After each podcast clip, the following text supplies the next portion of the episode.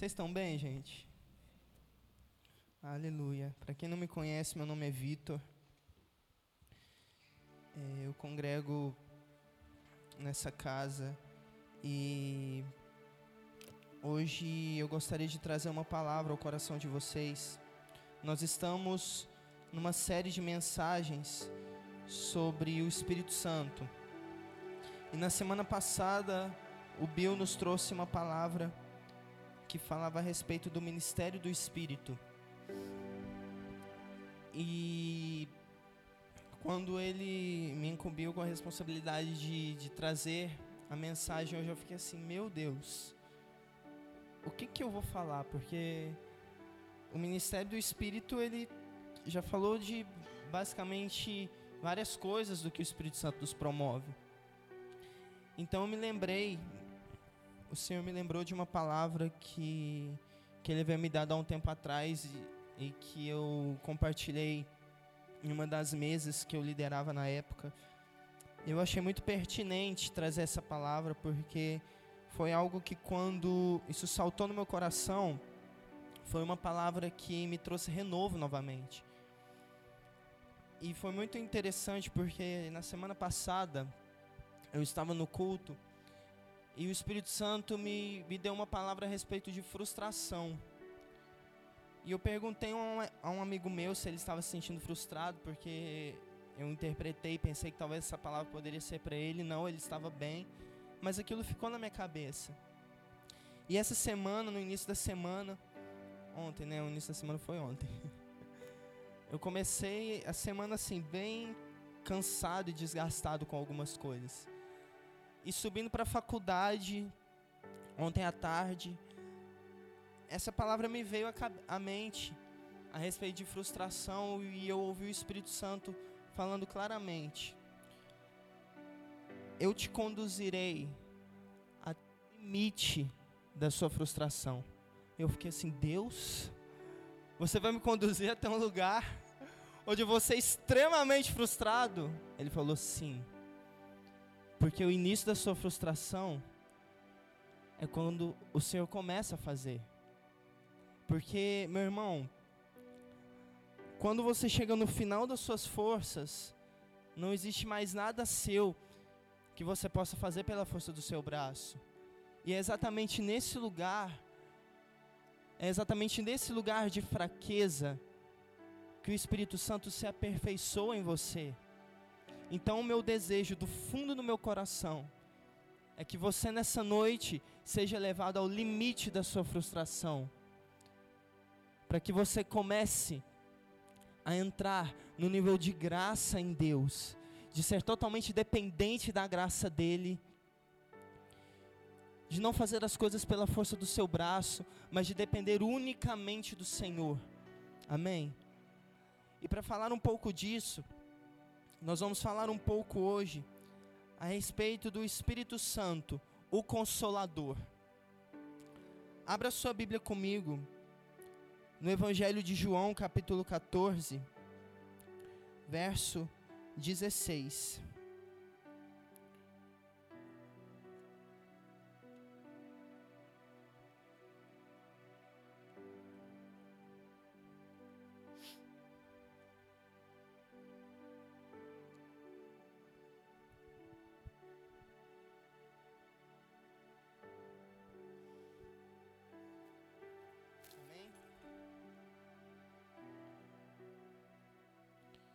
João, capítulo 14, verso 16.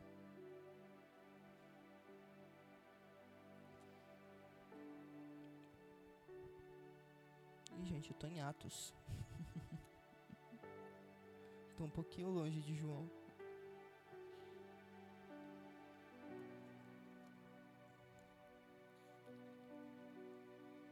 Gente, o pregador perde o texto nas melhores igrejas, tá? João capítulo 14, verso 16. Aleluia, eu achei. Diz assim: Isso é Jesus falando. E eu pedirei ao Pai, e ele lhes dará outro consolador. Em algumas versões está encorajador, e nós vamos ver por quê. Que nunca os deixará. O 17 também. É o Espírito da Verdade, o mundo não pode receber, pois não o vê e não o conhece. Mas vocês o conhecem, pois ele habita com vocês agora e depois estará em vocês. Eu acho muito interessante esse texto, o verso 16. Jesus, ele, no capítulo 14 de João, ele estava conversando com os discípulos e ele falava: Olha, eu vou para o Pai vos preparar lugar, mas não turbem o vosso coração. E aí Jesus vem e lança esse versículo que, olha, é necessário que eu vá, porque quando eu for, eu enviarei a vocês outro consolador. É interessante que quando nós lemos a palavra, nós costumamos nos esquecer, não, não atentar muito para essa palavrinha, que é a palavra-chave desse versículo, outro. Nós muitas vezes nós focamos apenas no consolador, e é válido, porque o Espírito Santo é o nosso consolador. Mas o que que esse outro está fazendo nesse texto? Jesus, quando ele diz que ele enviaria outro consolador, porque naquele momento ele, ele atuava na terra como consolador daquelas pessoas. Então, o próprio Jesus possui um papel de consolação na vida dos discípulos. Mas quando nós vamos para o texto original, essa palavrinha outros é a palavra no grego que significa alus, que significa outro do mesmo tipo. Existe uma outra palavra no grego que se chama hétero, que significa outro de tipo diferente. Mas nesse texto, a palavra outro é alus, que faz menção que Jesus enviaria outro do mesmo tipo. Então, quando nós olhamos para isso, entendemos esse contexto, Jesus está ensinando os discípulos.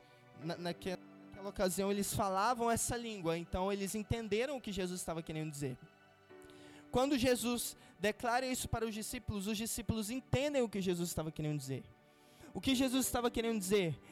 Que seria enviado um consolador do mesmo tipo de Jesus, ou seja, com a sua natureza.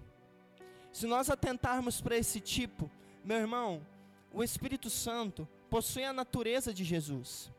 E se a natureza de Jesus era expressar consolo, era consolar aquelas pessoas com quem ele caminhava, da mesma maneira o Espírito Santo. O Espírito Santo carrega a natureza de Deus, da mesma maneira como Jesus carregava. Não vou entrar aqui no ponto de falar da Trindade, nós entendemos que que Deus, Deus Pai, Deus Filho Deus Espírito Santo, então Jesus é o Espírito Santo, o Espírito Santo é Jesus. Como isso se dá, nós não entendemos muito bem, mas nós cremos nessa verdade. Contudo, nós precisamos entender que se o Espírito Santo carrega a mesma natureza que Jesus carregava, o Espírito Santo também carrega o caráter de Deus. E nós precisamos entender que quando nós entramos num nível de consolo e somos consolados pelo Espírito Santo, isso significa que o próprio Jesus está sendo gerado em nós. Porque nós vemos em outro texto, em João capítulo 15, verso 26. Vamos ler. Isso é Jesus falando de novo. Mas eu enviarei a vocês o encorajador, o consolador, o Espírito da verdade ele virá do Pai e testemunhará a meu respeito. Então nós entendemos que o Espírito Santo dá testemunho de Jesus. Ou seja, o Espírito Santo faz menção a todo momento em nossa vida a respeito de Jesus. Então, quando nós experimentamos o consolo de Deus, isso significa que nós estamos sendo moldados e transformados à imagem e semelhança de Jesus porque Jesus carregava o consolo. Então, ao mesmo tempo que eu sou consolado, que eu sou confortado e que eu entro num nível de viver a minha vida todos os dias sendo consolado pelo Espírito Santo e eu tenho um estilo de vida de consolo, significa que eu estou sendo igual a Jesus. Essa é a missão do Espírito Santo, dar testemunho de Jesus. E é muito interessante nós, perceber, nós percebermos também, existe, di, diríamos que, um problema em traduções, porque quando nós trabalhamos com traduções, é, muitas das vezes nós perdemos é, o sentido ou grande parte do sentido daquele texto. A Débora está me olhando ali porque ela estuda isso, gente. E a gente aqui na igreja, a gente está recebendo uma surda que agora nós estamos trabalhando na, na tradução do culto de Libras para ela e nós sabemos, a gente que trabalha com as traduções, o quanto é perdido quando nós traduzimos uma mensagem. E infelizmente, da mesma maneira, a palavra. Muitas das vezes é, nós não temos o sentido geral que aquilo quer dizer e que muitas das vezes isso nos, abenço nos abençoa. Por isso nós precisamos ter uma rotina de estudo da palavra de Deus, para que nós possamos entender a fundo o que está escrito aqui e dessa maneira sermos mais abençoados. Quando nós olhamos para a palavra consolar ou consolação, essa palavra, aí agora eu não sei se é do grego ou do hebraico, eu acredito que seja do grego. Eu não achei no dicionário, mas eu acho que é grego. Paracleses, que significa chamado para o lado de alguém e também essa palavra, ela assume mais três outros sentidos. A palavra consolar nas escrituras também significa exortação, consolação, que é o nome dela, né? E conforto. Então nós precisamos entender que ser consolado por Deus, ser consolado pelo Espírito Santo, é ser encorajado por Ele, é ser confortado por Ele. Meu irmão, Andar debaixo do consolo do Espírito é andar constantemente sendo encorajado pelo Espírito Santo. E meu irmão, conforme você é encorajado no seu dia a dia, a imagem de Cristo está sendo formada em você. Porque Cristo não é medroso, Cristo é medroso. Cristo teme alguma coisa, quando ele esteve aqui, ele temeu alguma coisa? Não. Então nós, como filhos de Deus, nós temos acesso a esse lugar de encorajamento. E meu irmão, não, não se engane, não duvide do testemunho do Espírito no seu coração. Mas, Vitor, o meu dia foi uma loucura, eu não encontrei paz em lugar nenhum. Meu irmão, pare e escute a voz de Deus porque Deus sempre está falando alguma coisa. Amém? Deus sempre está falando alguma coisa. E vejam só esse versículo que interessante. João 16, 13. Quando vier o Espírito da Verdade, ele os conduzirá a toda a verdade. Não falará por si mesmo, mas lhe dirá o que ouviu e lhes anunciará o que ainda está para acontecer. Então, quando nós construímos um relacionamento com o Espírito Santo, meu irmão, o Espírito Santo falará ao seu coração de coisas que virão. Nós vivemos isso aqui nessa igreja. Quantas vezes nós geramos tantas coisas no secreto e coisas que nós não falamos com ninguém, e chega no domingo, o Bill chega aqui na frente e fala exatamente aquilo que nós conversamos nos bastidores da igreja. Não é verdade? É assustador, às vezes. Eu fico assustado, eu fico assim, meu Deus, como que Deus conta as coisas para mim? Mas é porque nós estamos andando no Espírito. E quando nós andamos no Espírito, meu irmão, o Espírito Santo, ele traz impressões ao seu coração a respeito de coisas que virão. Eu não estou falando que você não será pego de surpresa em algum momento. Mas é do desejo de Deus que quando você seja pego de surpresa, você saiba como agir. Eu costumo dizer, eu gosto muito daquela música que nós cantamos aqui, que eu acredito que seja do Galo.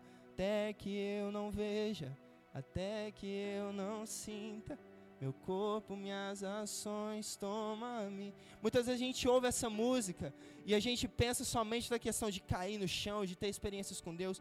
Meu irmão, eu quero que o Espírito Santo me tome de uma maneira, eu quero perder os meus sentidos de uma maneira que a minha reação seja a reação dele sem eu perceber. Isso significa até que eu não veja, até que eu não sinta. Isso indica que Deus quer nos levar a um nível de apoderamento tão profundo dele em nossas vidas, que as nossas reações são as reações de Jesus. Que os nossos pensamentos são os pensamentos de Jesus. Isso não é impossível de ser vivido, meu querido. Porque se Cristo morreu, levando a minha vida de pecado, e a vida dele, toda a carga de santidade dele veio sobre mim, eu posso andar como ele nessa terra. E eu posso ter as mesmas reações que ele teve, eu posso responder como ele respondeu, eu posso pensar como ele pensou, e eu posso realizar o que ele realizou. E como viver isso? Através da obra do Espírito nutrindo um relacionamento diário com o Espírito Santo.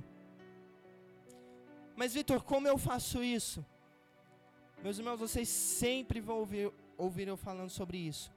Tenha uma vida de devocional estude a palavra de Deus, leia a palavra de Deus, tenha tempo de oração. Não há como crescer em graça, não há como crescer e conhecer o coração de Deus sem conhecer a Sua palavra e sem ter tempo de oração. É extremamente necessário nós voltarmos a esses pilares neste tempo, porque somente isso pode nos fundamentar a palavra com conhecimento. E a oração fazendo com que esse conhecimento entre no nosso coração. Mas voltando ao ministério do Espírito.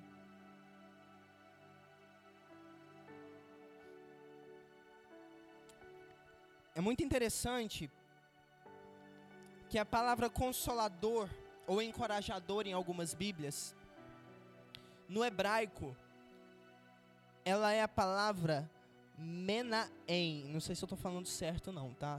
Eu não sou estudioso do hebraico. Eu só tenho um dicionário disso lá em casa. e o dicionário não me fala como dizer as palavras. A palavra menaem, que significa consolador ou confortador. E é muito interessante que essa palavra menaem é a palavra que os judeus davam ao Messias que eles criam que viria. Então os judeus acreditavam que o Messias, que aquele que viria libertar Israel, era o consolador. Eles já atribuíam esse significado ao Messias, que era Jesus. Eles não sabiam que o Messias era o Jesus, mas na cultura judaica, quando se falava sobre o Messias, eles acreditavam que o Messias seria o consolador, alguém que, que viria livrar Israel e trazer consolo. E é muito interessante que esse título vem sobre Jesus, que é o Messias, e Jesus transmite esse título ao Espírito Santo. E voltando para a palavra paracleses, que significa chamado para o lado de alguém. É muito interessante. Eu não sei se eu anotei esse versículo, anotei. João 14, 26. A palavra chama o Espírito Santo de advogado. E meu irmão, se nós formos ver o que é o advogado? É alguém chamado para o lado de alguém para pleitear em favor dessa pessoa. E nós vemos exatamente isso no ministério do Espírito. O Espírito Santo é chamado para o nosso lado, para caminhar diariamente conosco e pleitear as nossas batalhas, pleitear as nossas lutas, as nossas causas. Nós precisamos entender, meu irmão, que o Espírito Santo ele possui em si uma capacidade de se adaptar às nossas situações. Como assim, Vitor? Quer dizer que Deus abre mão de si? Não, não estou falando isso. Isso quer dizer que o Espírito Santo, essa adaptabilidade, nossa, palavra difícil que eu consegui falar, né? Adaptabilidade essa adaptabilidade do Espírito significa que Ele está pronto a qualquer momento nos auxiliar em qualquer situação. Isso não está restrito, meu querido, à igreja, ao contexto religioso. A instrumentalidade de Deus na nossa vida, ou seja, quando nós somos colocados como instrumentos de Deus, não está restrito a um momento de ministrar aqui na frente, ou de entregar uma palavra, isso é um estilo de vida. Onde nós vamos, nós somos instrumentos de Deus. E a partir disso,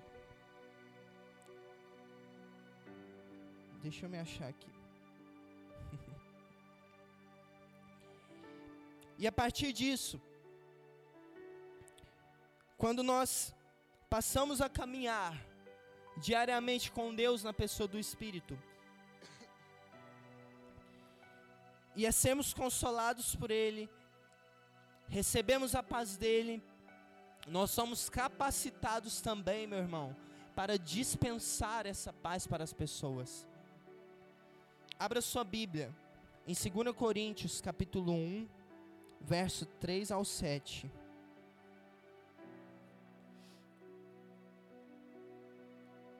Segunda Coríntios.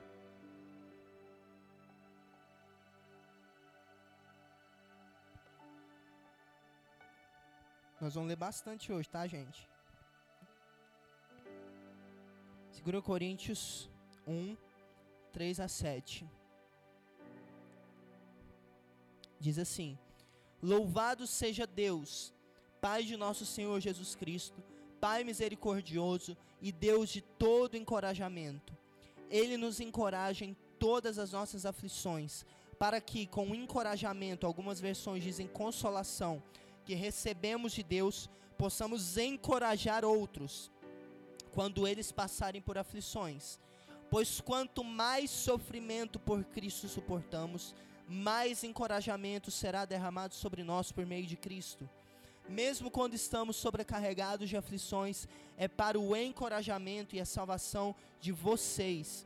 Pois quando somos encorajados, certamente encorajaremos vocês então vocês poderão suportar pacientemente os mesmos sofrimentos que nós. Temos firme esperança de que, assim como vocês participam de nossos sofrimentos, também participarão de nosso encorajamento. É muito interessante que o apóstolo Paulo aqui ele lança uma verdade. Só é consolado e só consola aquelas pessoas que passam por aflições. Meu irmão, não estou pregando aqui que Deus quer que você sofra, que Deus quer nada disso. Mas é fato que se nós estamos no mundo, nós sofreremos aflições. Nós não estamos isentos disso. Então o que esse texto nos ensina? Meu querido, não corra das aflições. Não corra das dificuldades, não corra dos problemas, pelo contrário, enfrente isso. É importante nós entendermos, entendermos que só há consolo para aqueles que têm algum tipo de sofrimento. Então, se nós queremos ser consolados por Deus, nós não podemos fugir das situações difíceis que podem aparecer. Enfrente, meu querido. É muito fácil. Nós dizemos que queremos viver coisas em Deus, mas o quanto nós estamos dispostos a nos rasgar por isso. E quantas vezes Deus nos entrega a palavra, Deus cumpre Sua palavra, e nós nos desesperamos no meio da palavra. Meu Deus, isso é pesado demais para mim, Senhor. Por que, que eu orei isso? Por que, que eu pedi isso para o Senhor? Pode voltar atrás, não. É só eu que oro isso, gente.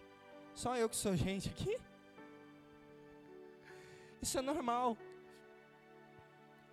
Mas, meu irmão, se nós não enfrentamos, e se nós não assumimos aquilo que nos, nos está proposto, nós não iremos experimentar de Deus. O Nick Billman, ele jogou uma. No início do ano eu fui numa escola em São Paulo de, de, de preparação para o ministério e tudo. E um dos preletores que estava lá era o Nick Billman. Não sei quantos aqui conhecem. Do Ministério Shores de Recife. E meu irmão, ele lançou uma que acabou com a minha vida. Não sei se eu vou lembrar, Débora. Se você quer experimentar Deus como refúgio, você lembra disso? Como que é?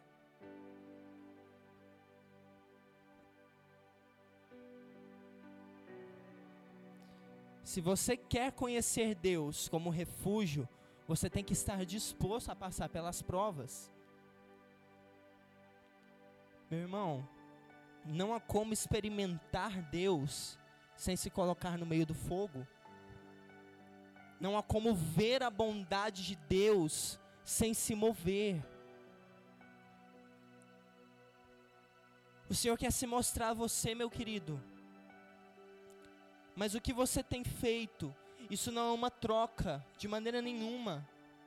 Mas existem coisas para que você experimente em Deus, que você precisa se mover, você precisa sair desse lugar. Abra sua Bíblia. Em Lucas capítulo 12, verso 49 ao 51.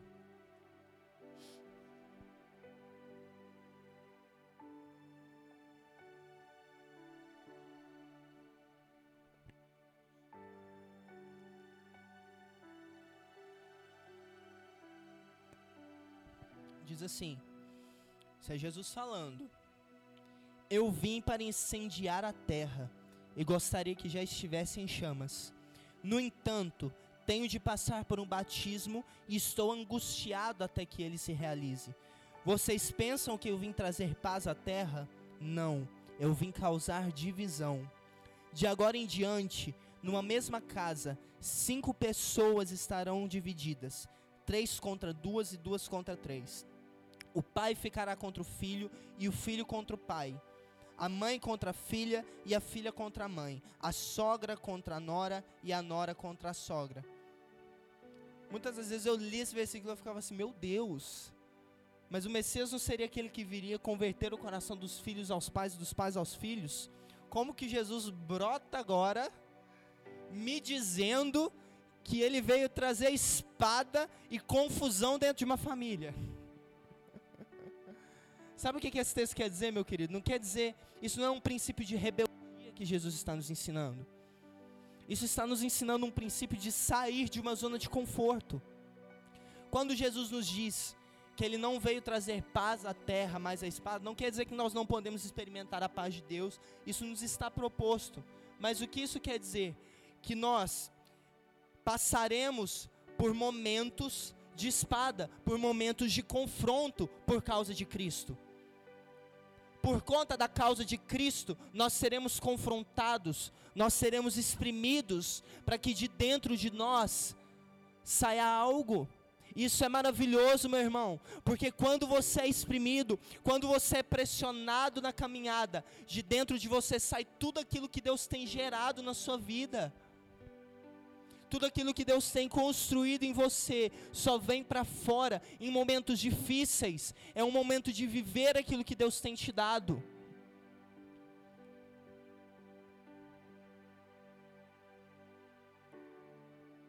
Só experimenta consolo aquele que reage. Quando eu reajo, eu me rasgo, sofro, e este sofrimento, dentro desse padrão de reagir a algo e, e ser confrontado, é a matéria-prima para o consolo do Espírito na minha vida. Quando eu reajo a uma situação, quando eu me coloco no lugar de confronto, com coragem, para enfrentar aquilo que me está proposto, essa é a matéria-prima para que o Espírito Santo traga consolo à minha vida. Não há como experimentar do consolo de Deus sem antes se rasgar. Não há como provar de Deus, meu irmão, sem se mover. O Senhor precisa de uma resposta sua nessa noite. Antes de vir para cá, eu eu estudava um texto que falou muito ao meu coração. Em Gênesis capítulo 38, a palavra nos conta a história de Judá e Tamar. Judá era um dos filhos de Jacó, de Jacó. E ele teve dois filhos que eram homens muito maus. Eu não vou me lembrar o nome deles agora, mas a palavra nos diz que o Senhor veio e matou os dois filhos de Judá. E a nora dele, Tamar, ficou viúva. E estando viúva, ela não poderia dar descendência, é, dar continuidade à linhagem de Judá. Então o que, que acontece? Se eu não me engano, ela vai para a casa de seu pai, fica na casa de seu pai um tempo, porque Judá havia prometido o terceiro filho dele. Contudo, Judá não cumpre a sua palavra. Um tempo depois, que ela está na casa do pai, Judá vai até esse lugar. E quando ela vê que Judá está chegando, ela se veste de prostituta e se põe no meio do caminho. E tem relações com o sogro, com o sogro, para que ela pudesse ter filhos. E aí, quando Judá descobre que sua nora está grávida, ele logo manda apedrejá-la. Porque como se ela está grávida de quem? Ela, é como se ela tivesse traído a família. E aí, quando toda essa injúria acontece, Tamar aparece com uma prova, porque se eu não me engano, quando eles tiveram relação, ela ficou com um cordão dele, ou um cajado, alguma coisa que provava que ela tinha estado com ele. E quando ele volta para matá-la por conta da traição, ela mostra para ele a prova de que era ela aquela mulher que tinha estado com ele e ele não faz nada com ela. E é muito interessante que ela fica grávida de dois filhos, Pérez e Zoar. E é muito interessante que a palavra de Deus nos fala que no momento do parto, uma criança primeiramente coloca a mão para fora e a parteira amarra um fio de um fio vermelho no braço dela para marcar que ele era o primogênito. Contudo, ele recua seu braço para o ventre da mãe novamente e o outro neném que nasce não tem o fio no braço. É muito interessante que o primogênito que eles achavam que nasceria não foi o que de fato nasceu. E o que isso nos ensina? Meu irmão, se aquela criança ela colocou o bracinho para fora, ela não estava na posição correta para nascer.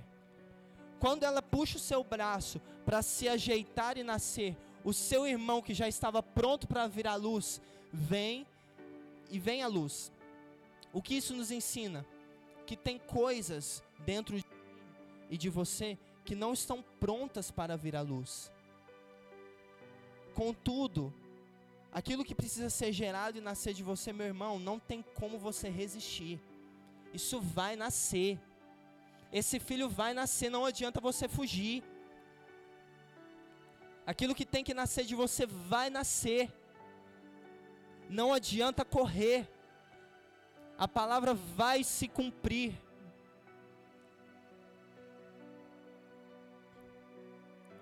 E quando a palavra se cumprir, e eu precisar me posicionar, e se eu for posicionado por esse confronto, e se eu for confrontado por esse posicionamento, eu quero experimentar o consolo de Deus na minha vida. Isso está proposto para mim e para você nessa noite. Amém? Nós já estamos terminando. Eu acho muito interessante quando eu olho para a vida de Paulo. Eu fico pensando, meu querido, como um homem daquele conseguiu enfrentar tanta gente e ser firme diante de líderes religiosos, líderes políticos. E nós vemos no livro de Atos que a todo momento, meu irmão, que Paulo era confrontado, ele sempre se posicionava. Ele nunca recuava. Ele era constante em tudo aquilo que Deus tinha dito a ele. Eu só vejo uma solução possível para isso. O apóstolo Paulo experimentava o consolo de Deus na vida dele.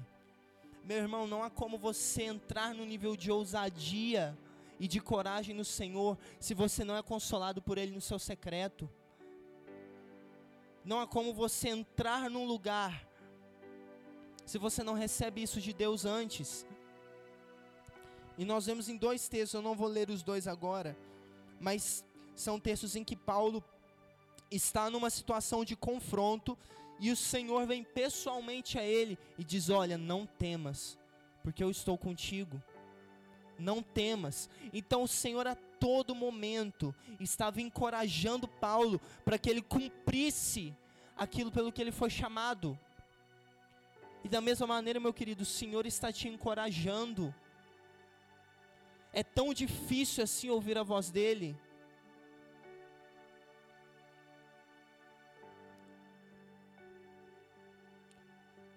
Deus está sempre falando algo, ainda que Ele esteja em silêncio, na nossa concepção.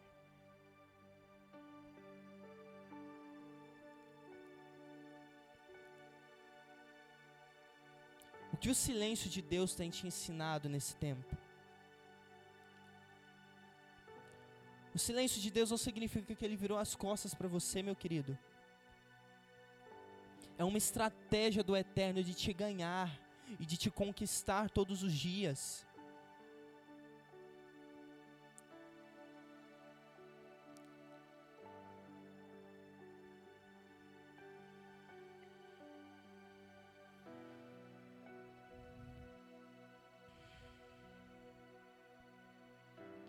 para nós encerrarmos. Meu irmão, existe uma chave que é fundamental para entrarmos nesse lugar. Como eu falei no início, obediência à palavra. Eu acho muito interessante quando eu aprendi isso, foi algo que de fato mudou a minha vida. É, todos aqui com certeza conhecem vários textos das Escrituras que falam a respeito das asas do Altíssimo, das asas de Jesus. Só que quando nós lemos esse texto, eu, eu particularmente ficava imaginando Deus com asas. Claro que eu entendia que era questão do cuidado de Deus, mas eu ficava imaginando asas de Deus e Deus com todo o seu cuidado na minha vida. Me acompanhe naquela época, eles usavam roupas, que eu não vou lembrar o nome agora, mas eram um tipo de túnicas. E na ponta dessas túnicas, pequenos fios azuis entrelaçados na, nas pontas dessas túnicas. E esses fios azuis, de acordo com a lei mosaica, eles significavam a lei de Deus. Então, todo bom judeu sempre que ele se vestia para sair, ele carregava na ponta das suas roupas a lei de Deus, simbolizando que ele era temente ao Senhor, né? Essas pontinhas elas eram conhecidas como a orla das vestes. Então, eu acho que você vai se lembrar da história da mulher do fluxo de sangue que foi até Jesus, tocou na orla das suas vestes e recebeu o seu milagre, recebeu o seu poder. Meu irmão, nós precisamos entender também que a antiga aliança faz menção a Jesus, ela faz menção à nova aliança. Então, quando nós lemos em Salmos 91, que a sombra das asas de Deus, nós podemos descansar. Quando um judeu ele lia isso, ele entendia que essa asa não era uma asa de Deus, mas essas asas simbolizavam a doutrina. Porque as asas para um judeu era a ponta da veste da túnica que simbolizava a lei, ou seja, a palavra de Deus. Então, meu irmão, quando aquela mulher ela rompe a multidão e toca na orla de Jesus, ela está tocando na palavra de Deus. Ela está encontrando na palavra de Deus um lugar de cura, um lugar de consolo, um lugar de milagre. Então, qual é o lugar seguro, meu irmão, para que nós possamos habitar? A sombra das asas de Deus, ou seja, a sombra de Sua palavra, de Sua doutrina, de tudo aquilo que as Escrituras ensinam e que o Senhor te mostra no seu coração.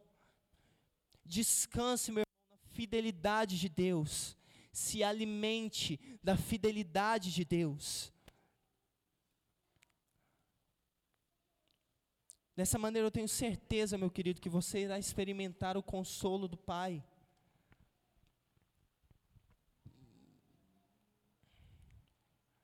Existe um lugar para mim e para você.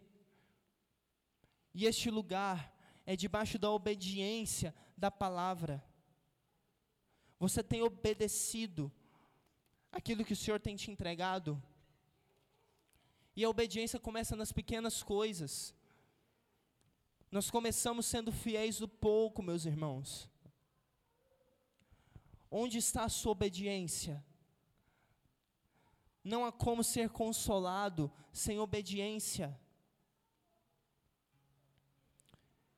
Isso é um princípio do Senhor para as nossas vidas. E para encerrar, Salmo capítulo 108.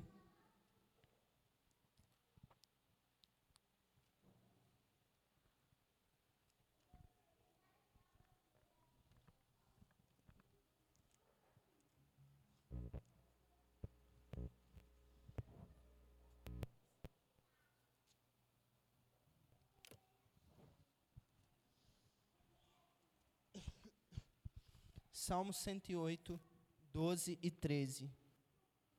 Diz assim: Isso é Davi falando. Ajuda-nos contra nossos inimigos, pois todo socorro humano é inútil. Com o auxílio de Deus, realizaremos grandes feitos, pois Ele pisará os nossos inimigos. Quando nós olhamos para a nova aliança, meu irmão, qual é o auxílio de Deus? O seu Espírito. O Espírito Santo é o nosso auxiliador. Como nós vimos, Ele é o nosso advogado.